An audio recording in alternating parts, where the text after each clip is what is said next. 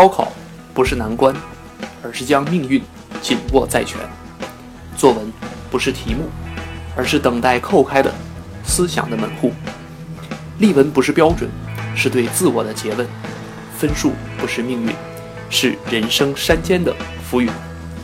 二零一五年，杨洋老师携助理及门生名声优团队，开始全新精彩文章的朗诵，和我们一同阅读。和思考，一同远望和心动，一同看夜晚的繁星，一同感受清晨的微风，用声音让心灵相逢，一同开始我们这样谈人生。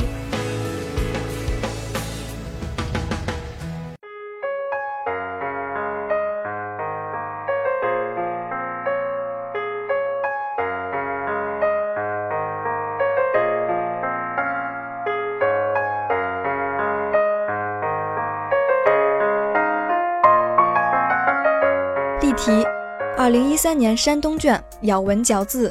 题目：近年来素有“雨林啄木鸟”之称的咬文嚼字杂志社开设专栏，为当代著名作家的作品挑错，发现其中确有一些语言文字和文史知识的差错。对此，这些作家纷纷表示理解，并积极回应。中国作协主席铁凝诚恳地感谢读者对他作品的咬文嚼字。莫言在被咬后也表达了自己的谢意。他表示，请别人挑错可能是消除谬误的最好方法，请根据上述材料做一篇不少于八百字的作文。题目：大善并非改错，在错误中认识自我。难免有许多读者在名家的错误后幸灾乐祸，以为毫无瑕疵的自己可以高人一筹。难免有更多的读者唱出“知错能改，善莫大焉”的章词，以宽容的心态原谅作家的百密一疏。不过，这些想法更难免有一些天真幼稚和理想化。别人的错误总是那么醒目，幻化成自己则会错上加错。只想改正错误的愿望与自我更新相谬千里。难道咬文嚼字的刊行就能洗涤所有的错误？难道读者的火眼金睛和批评指正就能让作家洗心革面？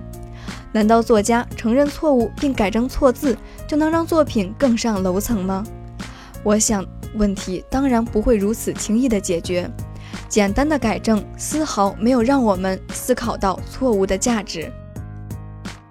我想，莫言的深刻恰恰体现在对错误的反省和自我认知。莫言的小说《国酒》开篇便将检察官误写为检察官。莫言的哥哥甚至爆料自己的弟弟写不好数字，这其实都源于小学毕业即入伍的经历，使莫言不可避免地失去了系统学习基础知识的机会。如果面对读者得意的炫耀，我是诺奖得主，我没有错误，只是招来世人一笑，也暴露了自我认知的浅薄。相反，我想莫言一定深刻的明白错误的来源，也明白自己应该继续学习，使自己臻于完美，使作品无愧后世。改错并不难，知错知己才可成大善。我又想起曾经将灵魂赌给魔鬼的浮士德，这样的错误可比错字严重百倍，但他却在错误中认识了自己，看到了欲望的可怕。才能去追求崇高的生活，满足一己之私，将全人类的苦乐堆积在我身上。错误成为了浮士德自我认知、自我完善的契机。相反，魏略中就讲到李丰的故事，就让我们看到了一个迷失在权力欲望下自我灭亡的悲剧。诗人讲李丰兄弟如油光，就在讲为追求权力而两面讨巧的李丰。早已辨不清正途的前景和为官的目的，不知悔改的他，最终错误的选择，使其走向被政敌杀死的结局。没有认识自己，哪里谈得上认识错误和做出改正呢？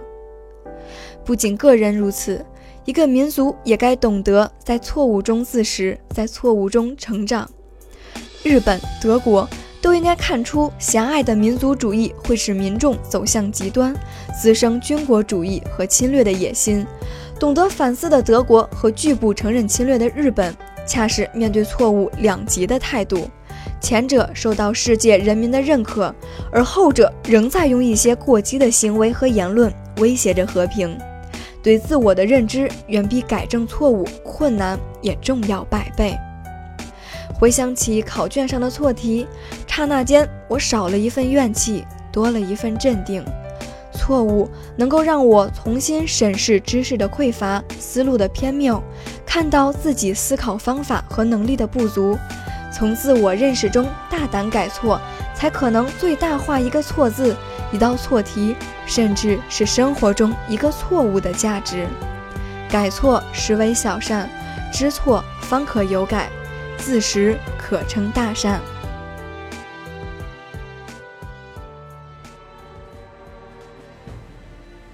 一篇例文收尾，新的思考开始。希望同学们将例题与解法结合，让思路和文字互解，才能使例文发挥到最大的功效。否则，例文永远都是遥远的目标。